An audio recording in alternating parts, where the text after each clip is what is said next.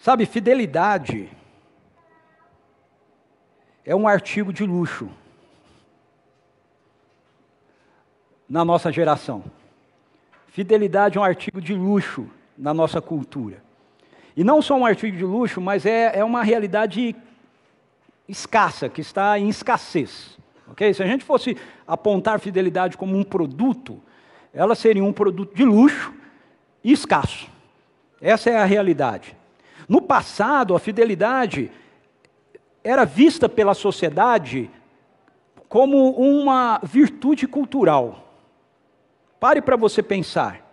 Era uma realidade assim porque a coletividade a considerava como esse valor, ok? Porque no passado, na verdade, a sociedade ela tinha o coletivo de uma forma mais, mais forte do que o individualismo.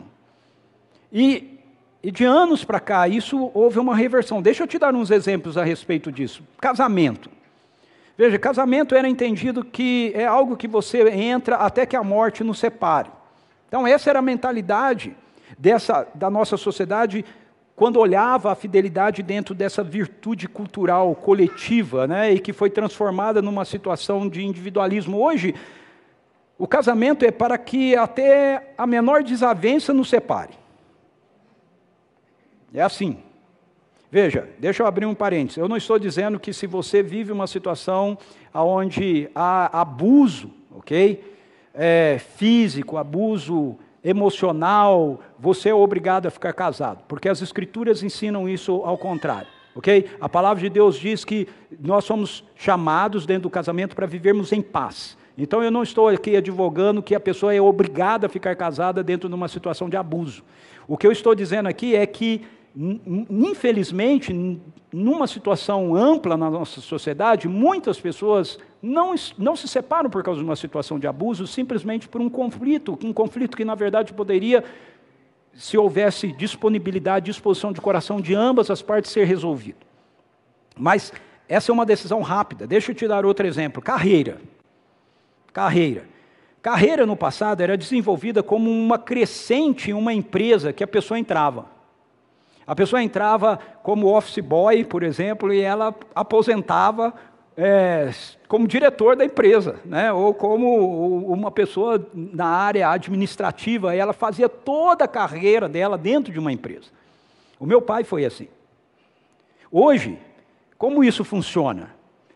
Hoje, o desenvolvimento da gente ou da nossa carreira se dá a partir das melhores oportunidades que nos sejam oferecidas. Então não é necessariamente dentro da empresa que você está. Você está dentro de uma empresa, mas uma outra está te dando uma oportunidade melhor, você sai daquela empresa e você vai para outra. Veja, quando a gente ouve isso, a gente fala, ah, mas não é assim, e isso prova a, o ponto que eu estou tentando mostrar para você. Que houve uma mudança, ok? Na mentalidade da nossa sociedade. Futebol. Vamos falar de futebol, que os homens gostam de futebol, né?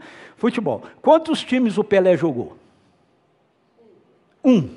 Jogou no Santos e depois, mais velhão, foi para o Cosmos, nos Estados Unidos, né? Dois times. Dois times. Sócrates. Botafogo de Ribeirão Preto, Corinthians. Zico. Flamengo. Depois foi jogando lá no Japão. Percebe? Então, os jogadores, antigamente, eles jogavam no time que era do coração deles. Eles estavam ali, eles jogavam ali. Uma exceção disso aí há, há, pouco tempo, né, mais novo, foi o Marcos do Palmeiras. Goleiro do Palmeiras foi a carreira toda dele e o Rogério Ceni no São Paulo. Ok? O resto tudo flutua, o tempo todo.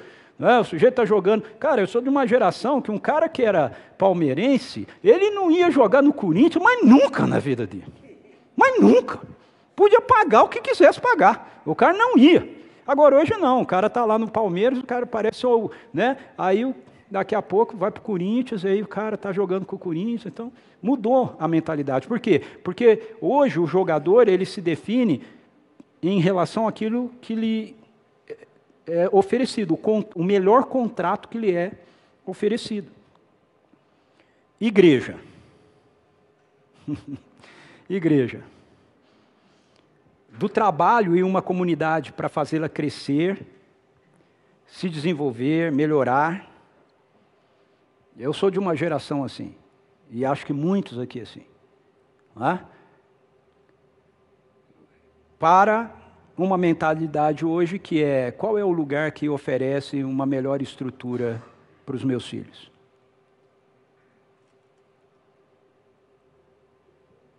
É a mentalidade de hoje.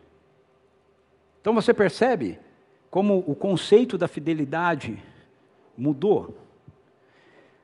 Há um ditado que é usado muito entre aqueles que estão na obra do ministério, no trabalho do ministério relacionado à igreja em tempo integral, mas que eu acredito que pode ser aplicado em todas as demais áreas da nossa vida também, que diz assim: não basta começar bem, é importante terminar bem. Não basta começar bem, é importante terminar bem. E isso inclui também a nossa vida com Deus. E eu queria dizer para vocês que existe um ensino distorcido, um ensino equivocado quanto ao Evangelho, hoje em dia, que diz que se você crer em Jesus Cristo, você vai ser salvo, independentemente de qualquer coisa que você venha a fazer. Veja, isso não funciona bem assim. Por quê? Nós acabamos de receber aqui a Renata, okay? que foi alcançada pelo Evangelho. E eu li um texto aqui, de Romanos 10, 9, que diz assim: Se com a tua boca confessares a Jesus como Senhor. A palavra Senhor nas Escrituras significa aquele que governa a sua vida, aquele que comanda a sua vida. Então não é essa a ideia, não, eu tenho Jesus, ele me salvou e eu toco a minha vida do jeito que eu bem entendo. Esse não é, esse não é o ensino do evangelho do reino. Essa não é a noção que as Escrituras apresentam para a gente a respeito da salvação. Jesus não mostra isso assim para a gente. Olha só, deixa eu mostrar alguns textos aqui para você. Olha esse texto. É, ah, não, esses textos aqui, desculpa, deixa eu voltar. Esse texto aqui eu não coloquei no slide. Deixa eu então ler alguns textos aqui para você. Apocalipse capítulo 2. Preste atenção nesse texto. Isso é Jesus falando, ok? Não temas nada do que estáis prestes a sofrer. Eis que o diabo está para lançar alguns de vós na prisão, ele está falando como a igreja, ok? A fim de que sejais provados e sofrereis perseguição durante dez dias. E ele termina dizendo assim: ser fiel até a morte, e te darei a coroa da vida. Ser fiel até a morte e te darei a coroa da vida. Não basta começar bem, tem que terminar bem. Jesus ele também diz para a gente o seguinte, Lucas 9, 61, 62. Outro ainda lhe prometeu, Senhor, eu te acompanharei, mas deixa-me primeiro despedir-me dos meus familiares. Ao que Jesus lhe asseverou: Ninguém que coloca a mão no arado e fica contemplando as coisas que deixou para trás é apto para o reino de Deus. Em João 8, 31 e 32, ele diz assim: o texto diz assim: Então disse Jesus aos judeus que haviam crido nele: Se permanecerdes na minha palavra, verdadeiramente sereis meus discípulos e conhecereis a verdade, e a verdade vos libertará. Essa foi uma expressão muito usada, né? Algum tempo aí, né? E conhecereis a verdade e a verdade vos libertará. Veja, não é qualquer verdade que te liberta, é Ele que te liberta. A verdade aqui é Ele, é a pessoa de Jesus. Se permanecerdes em mim, as minhas palavras permanecerem em vocês, vocês vão ser meus discípulos, conhecereis a verdade e a verdade vos libertará. Então, queridos e queridas, é absolutamente claro que não há uma espécie de evangelho que não demande da gente, preste bastante atenção nisso, fidelidade. Não há. Pelo menos não há um evangelho bíblico, ok? Que não demande da gente fidelidade. E aí eu quero convidar você a ligar a sua Bíblia, ou abrir aí, se você tiver ela física, em 1 Tessalonicenses. É uma carta escrita pelo apóstolo Paulo, que foi inspirado pelo Espírito Santo, mais lá no final do, do Novo Testamento, 1 Tessalonicenses, capítulo 1. Eu quero olhar com você os versículos 2 a 10, ok? 1 Tessalonicenses 1, 2 a 10. Vamos ver como nós podemos encontrar um impulso em nossa fidelidade, ok? E eu quero começar dizendo para você que para isso acontecer, nós precisamos de fundamentar a nossa fidelidade nos valores do reino de Deus.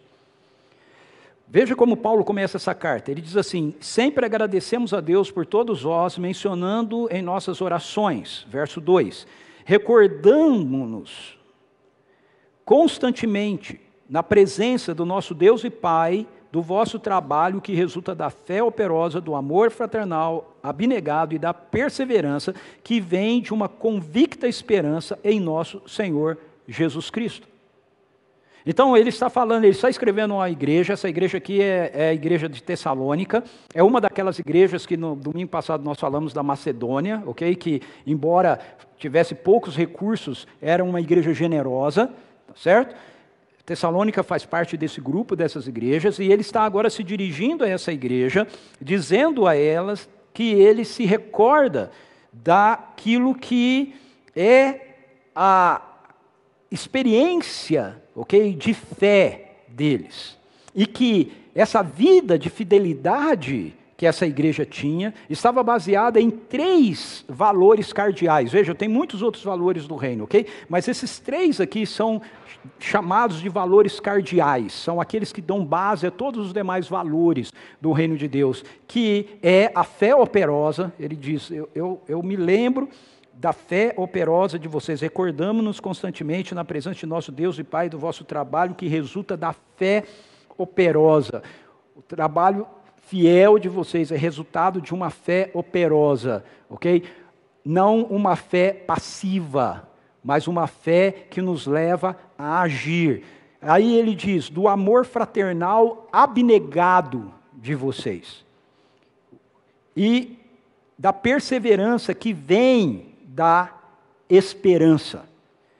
Então, fidelidade, de acordo com as Escrituras, para ser mantida na nossa vida, ela precisa ser sustentada por essas três virtudes aqui, por essas três realidades aqui. Uma vida de fé que é operosa, uma fé que é consistente, uma fé que é responsiva àquela realidade que as Escrituras apre apresentam para a gente, um amor fraternal, ok? Um amor fraternal, ou seja, não apenas relacionamentos superficiais na vida da comunidade, mas relacionamentos que são construídos com vínculos profundos, ok? Porque se isso não acontecer, nós não temos fidelidade, qualquer coisa faz com que a gente rompa os relacionamentos, e por fim a perseverança que vem da esperança. Que esperança é essa? É aquilo que nós estamos aguardando em relação ao retorno de Jesus. É, esse, essa é uma fala que quase não, a gente não ouve mais nas igrejas hoje, né? mas a gente precisa saber que Jesus vai voltar, ok? Ele vai voltar. Esse mundo aqui não é o plano de Deus, não é, ok? Não é o projeto original de Deus. Isso aqui não vai permanecer do jeito que é. Ele vai ser completamente restaurado e renovado por esse retorno glorioso de Jesus. Então, para que a gente tenha uma vida que seja impulsionada em fidelidade, nós precisamos dar atenção a essas três virtudes e guardá-las, ok? No nosso coração. Quando eu digo guardá-las, não é deixar isso deixar escondido né, passivamente, porque a ideia de guardar na Bíblia é algo que você carrega com você de forma ativa. Ok? Nós precisamos então dessas três coisas. Em segundo lugar, nós precisamos fundamentar a fidelidade no poder da presença do Espírito Santo de Deus.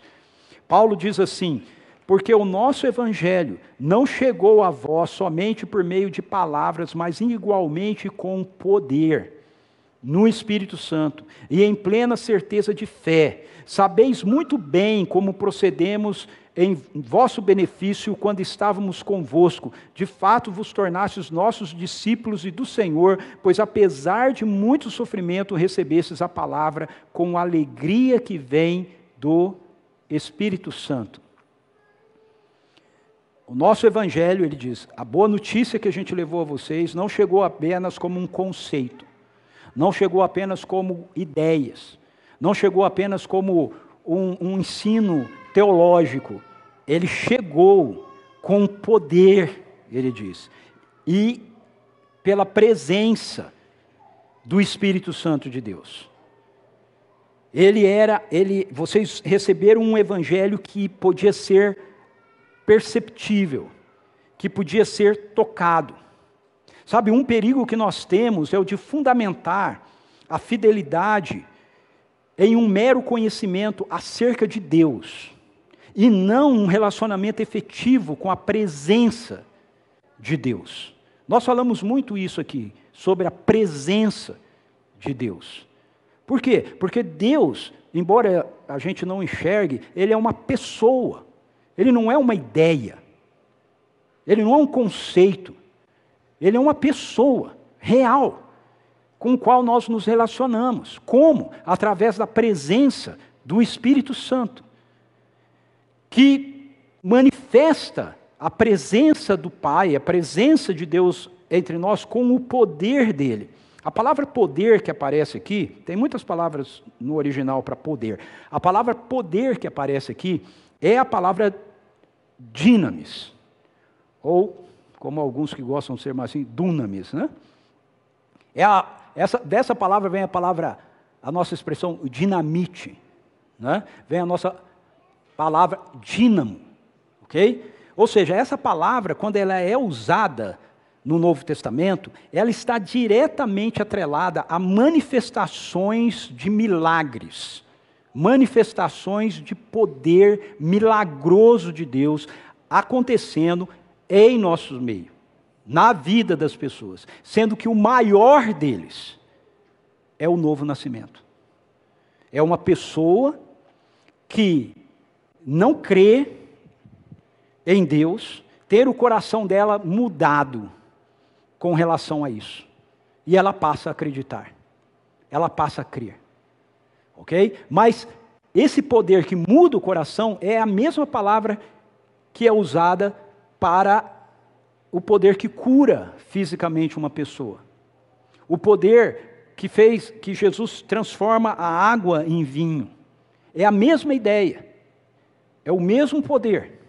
Eu acho interessante que algumas vezes eu converso com alguns, algumas pessoas, incluindo pastores, que quando a gente fala disso, tem dificuldade com isso. Porque diz assim: "Ah, mas isso não é mais assim hoje".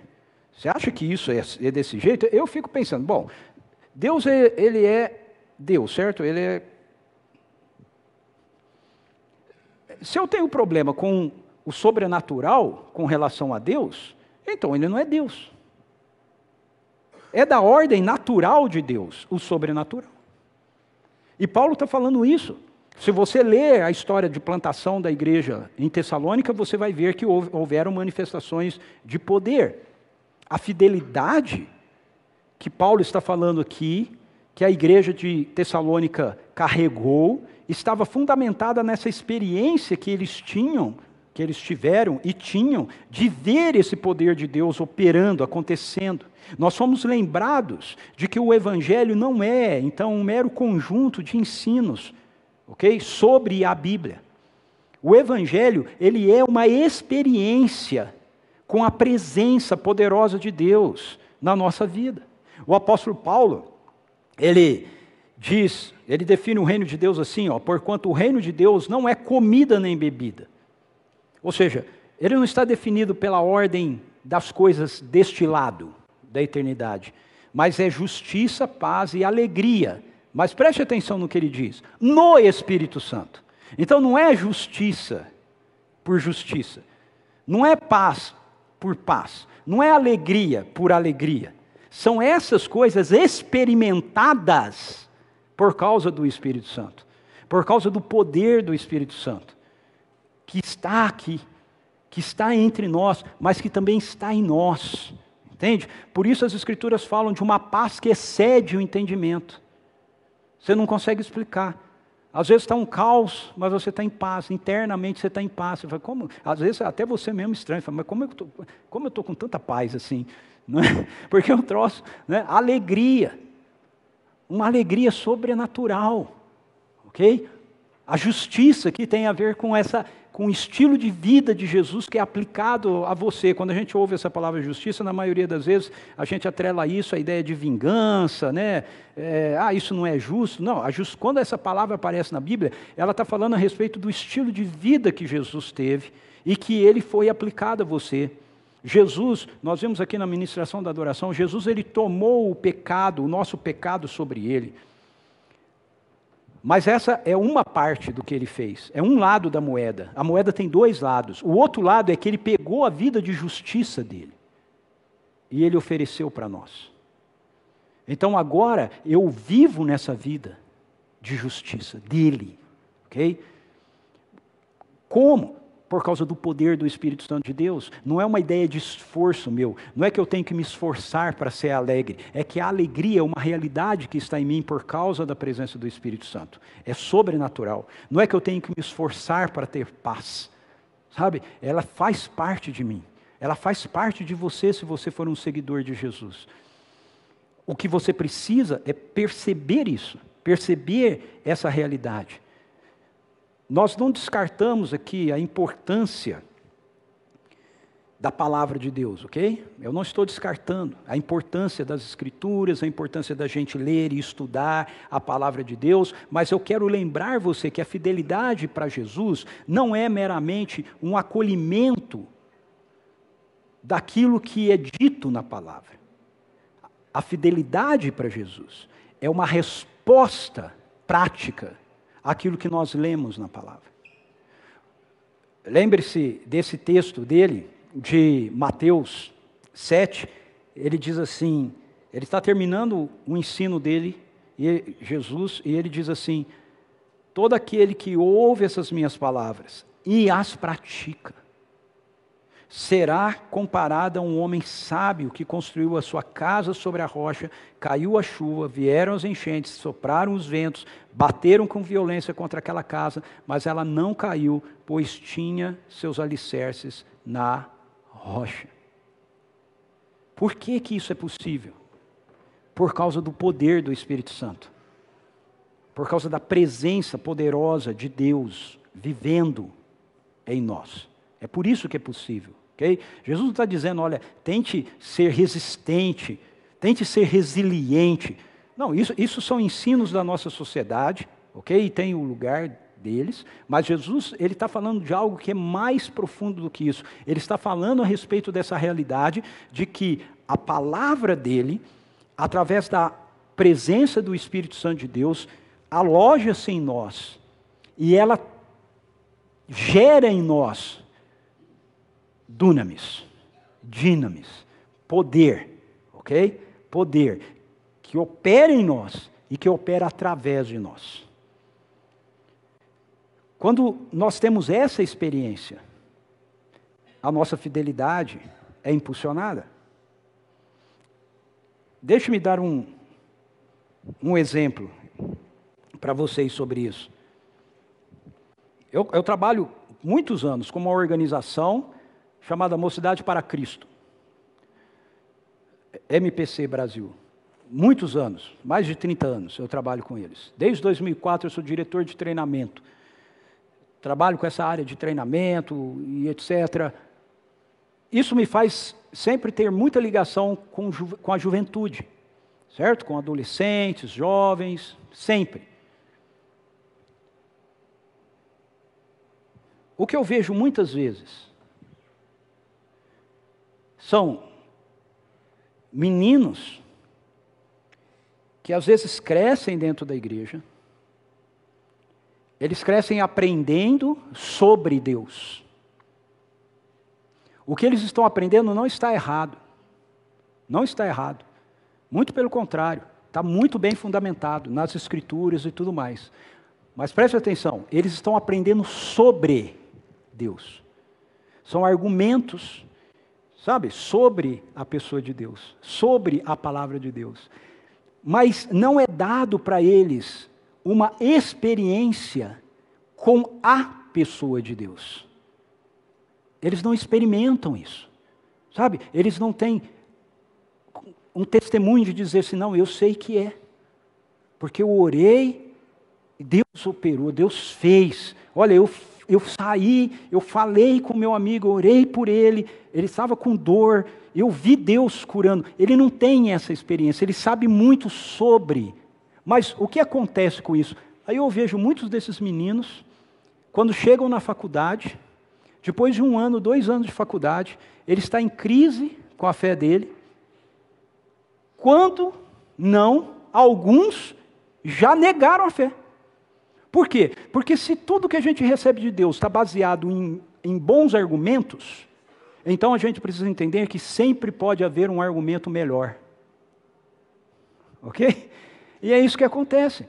O menino ele recebe todo esse negócio, mas ele chega na faculdade, ele vai pegar um professor lá, cabeção, filósofo, que vai questionar um monte de coisa com relação aos fundamentos que deram para ele, a vida toda dele, e ele não vai saber. Mas eu tenho um menino aqui, um não, temos muitas experiências aqui, ok?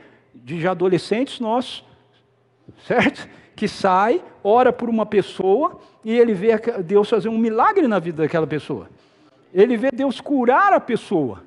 Aí ele se encontra com alguém que diz para ele assim: Não, isso aí que está escrito na Bíblia não é assim. Ele fala: Como não? É sim, eu sei que é. Eu sei que é. Porque eu, eu vi acontecer. Eu experimentei. Ok? Você pode trazer isso também para a perspectiva pessoal, aonde esse menino, né, essa pessoa, ela experimenta a realidade da paz de Deus nele. E aí alguém vem falar para ele, e ele diz: Não, eu sei que é, porque eu estava numa situação assim. Deus é real, eu fui inundado por uma paz que não tem, não tem. Entende? Então, é o ensino das Escrituras, mas é o ensino das Escrituras que nos leva a uma experiência com Deus. A uma experiência com Deus. Não é saber sobre Deus, ok? É ter um encontro com Deus. É óbvio que a gente não pode ter um encontro com Deus sem saber sobre Deus, né? Sobre quem Deus é, porque senão você vai ter um encontro com aquilo que você imagina que é Deus, ok? Então, você precisa das Escrituras, mas você não pode parar no conceito. Você tem que ir um passo a mais, que tem a ver com essa realidade da experiência, da presença, é? Do, da percepção, ok? Dele. Por fim, nós precisamos fundamentar a fidelidade no compromisso com a missão. Olha como Paulo termina essa sessão. Ele diz assim: dessa forma, vos tornastes o padrão de fé para todos os crentes que estão na Macedônia e na Caia. Uma igreja, uma igreja, a igreja de Tessalônica, se tornou no padrão de fé. Okay? O que Paulo está dizendo é o seguinte: ó, se vocês querem saber como é ter uma vida de fé que agrada a Deus, olhe para a igreja de Tessalônica. Ele se tornou o padrão para toda a Macedônia e a Caia. A Caia é a, a região que tinha Corinto, ok? Porquanto a partir de vós, não somente a palavra do Senhor foi proclamada na Macedônia e na Caia, veja, eles estão comprometidos com a missão, por que, que eles tornam-se esse padrão de fé? Porque a fidelidade deles está embasada no compromisso que eles têm com a missão. Mas também a vossa fé em Deus tornou-se conhecida em todos os lugares, a ponto de não ser necessário que acrescentemos mais nada a isso, porque todos eles relatam de que maneira fomos recebidos por vós e de que maneira vos convertestes dos ídolos a Deus para servirdes ao Deus vivo e verdadeiro, enquanto aguardais do céu seu filho, a quem ele ressuscitou dentre os mortos, Jesus, que nos livra da ira que certamente virá. Eu tenho sido insistente nesse assunto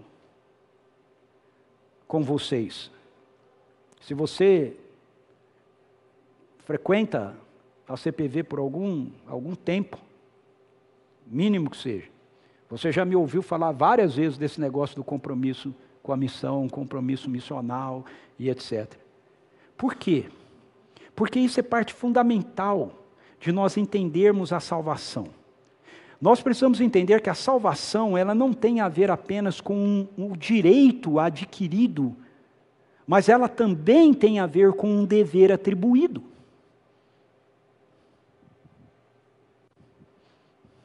Poxa, eu achei que essa frase ficou tão legal. Cara. Vocês não acharam? Eu achei que ficou uma frase de efeito assim tão. Não é? Salvação não tem a ver apenas com um direito adquirido, mas também com um dever atribuído. Essa aqui começou a entender um pouco melhor. Deixa eu falar com esse lado aqui para ver agora como está. Salvação não tem a ver apenas com um direito adquirido. Ok? Quem que adquiriu esse direito para você? Jesus adquiriu o direito de você ser salvo. A todos aqueles que nele crê, deu-lhes o direito de se tornarem filhos de Deus. Mas salvação também tem a ver com um dever atribuído. Amém. Amém. Oh. Isso. Amém. Nós precisamos, gente, compreender isso.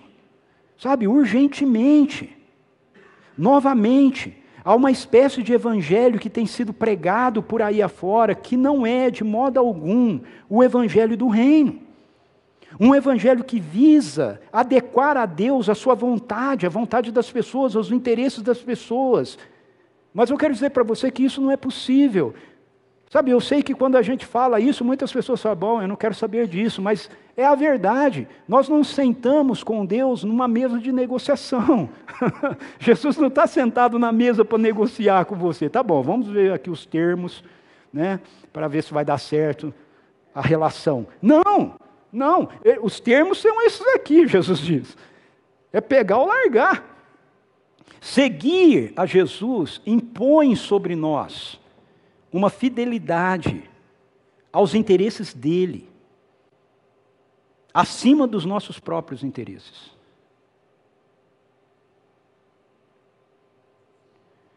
Jesus diz para as multidões: se alguém deseja seguir-me, veja, o convite é geral, é para qualquer um. Se alguém quiser me seguir. Quem que é se alguém? Se alguém é se alguém. Se um executivo quiser me seguir. Mas se um coletor de lixo quiser me seguir. Se uma dona de casa quiser me seguir. Mas se uma administradora, né, uma mulher que trabalha na área de administração quiser me seguir, é ampla, para qualquer um. Se uma criança quiser me seguir, se um idoso quiser me seguir, qualquer um. Se alguém quiser me seguir, a oferta é para todo mundo. Mas aí essa oferta que é para todo mundo, faz assim, ó. Porque ele diz assim: negue-se a si mesmo.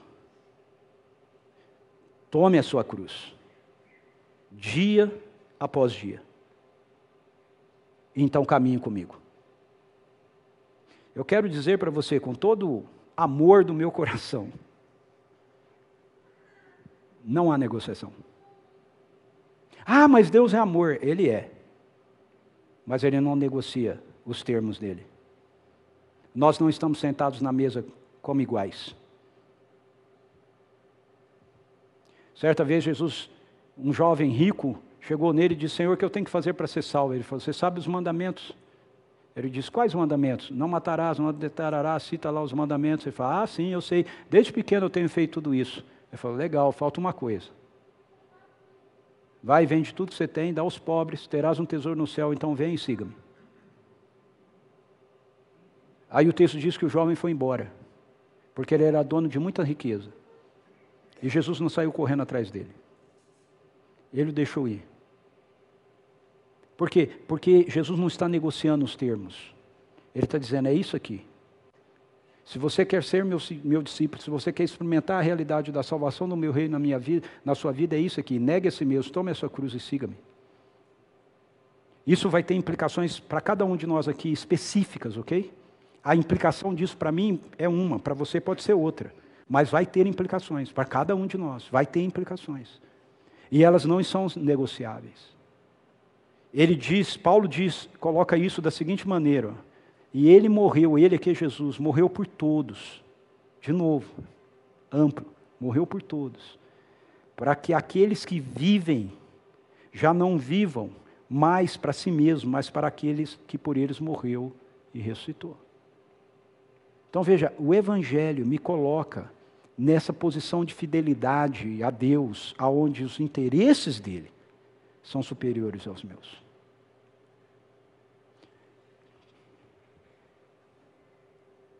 Geralmente a fidelidade ela vem atrelada à expectativa de uma retribuição. Isso, eu quero dizer para você que isso não está errado. Eu já vi muita gente dizendo assim, não, a gente tem que servir a Deus, tal, não tem que esperar nada em troca. Bom, não é o que a Bíblia ensina. Ok? Não é o que a Bíblia ensina. Você não precisa esperar. Opa! Está tudo certo, gente. Paulo já está nos ajudando ali. Você não tem que barganhar nada com Deus. Mas a Bíblia diz que quando nós somos fiéis a Ele, Ele nos recompensa. É o ensino bíblico.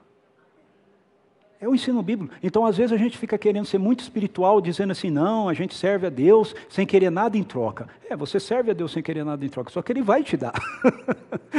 Ele vai te dar. E não é muito espiritual você falar que você não quer, porque Ele quer te abençoar. É o que Ele vai fazer, porque é da natureza dele fazer isso. Às vezes, nós vamos pensar, mas do que tem valido eu permanecer fiel ao Senhor? Eu olho ao meu redor e eu não vejo recompensa. Bom, aí é importante a gente se lembrar desse final do texto de 1 Tessalonicenses. Paulo diz assim: ó, enquanto aguardais do céu seu filho, a quem ele ressuscitou dentre os mortos, Jesus que nos livra da ira que certamente virá. A gente precisa se lembrar de que a grande recompensa da nossa fidelidade vai ser experimentada na sua plenitude, no retorno do Rei. E aí eu quero terminar com esse texto de 2 Tessalonicenses, capítulo 1. Olha só o que ele diz. De fato, é justo diante de Deus que ele retribua com aflições os que vos causam tribulações. Ele está falando com a igreja. Ele está dizendo para a igreja de Tessalônica: vocês têm sido fiel a Deus, e por causa da sua fidelidade a Deus, vocês têm sofrido, sofrido tribulação. Pessoas têm perseguido vocês, pessoas têm prendido vocês, pessoas têm matado vocês, e eu quero dizer para vocês que é justo diante de Deus que Ele retribua com aflições aqueles que estão gerando essas tribulações sobre a vida de vocês. E ele continua dizendo: E quanto a vós que sois atribulados, vos dê pleno alívio, bem como a nós, assim que o Senhor Jesus, veja, quando, assim que o Senhor Jesus se revelar do céu com os seus anjos poderosos em meio às chamas flamejantes. Ele punirá, ele punirá os que não conhecem a Deus e os que não são submissos ao Evangelho de nosso Senhor Jesus. Ah, mas Deus é amor. É. ah, mas Jesus veio para salvar. Veio. Veio mesmo. Mas se nós rejeitamos o amor, e se nós rejeitamos a salvação, o texto bíblico está dizendo que quando ele voltar na segunda vinda dele, ele não está voltando como cordeiro, ele está voltando como um leão e um leão que runge ferozmente. Ele punirá os que não conhecem a Deus e os que não são submissos ao Evangelho de nosso Senhor Jesus. Eles sofrerão a pena de destruição eterna, a separação permanente da presença do Senhor e da majestade do seu poder. Esse evento se dará no dia em que ele vier para ser glorificado nos seus santos e exaltado entre todos os que tiverem crido, inclusive em vós que crestes em nosso testemunho. Conscientes desse fato, oramos constantemente por vós, a fim de que o nosso Deus os torne dignos da vossa convocação e cumpra com poder todo o bom desejo e toda ação que resulta da fé. resumindo, que o nosso Deus mantenha vocês fiéis. Assim, o nome de nosso Senhor Jesus será glorificado em vós e vós nele, conforme a graça de nosso Deus e do Senhor Jesus Cristo. Há recompensa. Aguarde por ela. A fidelidade vai ser retribuída. Vai ser retribuída. Okay? Aqui nós podemos muitas e muitas vezes experimentar um pouco disso, mas sempre vai ser mesclado com tribulação, com oposição, com perseguição, mas a nossa esperança está lá. E ela está vindo para cá. E ela vai chegar. Ela vai chegar. E quando ela chegar, Ele vai retribuir. Bênção, galardões a todos aqueles que se mantiveram fiéis. E Ele vai retribuir disciplina e o que mais for, a todos aqueles que foram resistentes à oferta da sua salvação, a oferta do seu evangelho. É o que está escrito na Bíblia. Ah, mas eu não concordo com isso. Não muda nada. na hora que o leão rugir, você vai tremer. Fique em pé. Pessoal da música aqui. Coloque a mão sobre o seu coração. Peça para Ele, Senhor, amplie a fidelidade no meu coração. Peça isso a Ele, Senhor, amplie a fidelidade no meu coração. Dilata em mim a tua fidelidade, Senhor. Tu és fiel, Senhor. Tu és fiel. Que eu responda com um impulso de fidelidade a Ti. Baseado no poder do Teu Espírito, nos fundamentos do Teu reino, no compromisso com a Tua missão. É em nome de Jesus. Amém. Amém. Amém.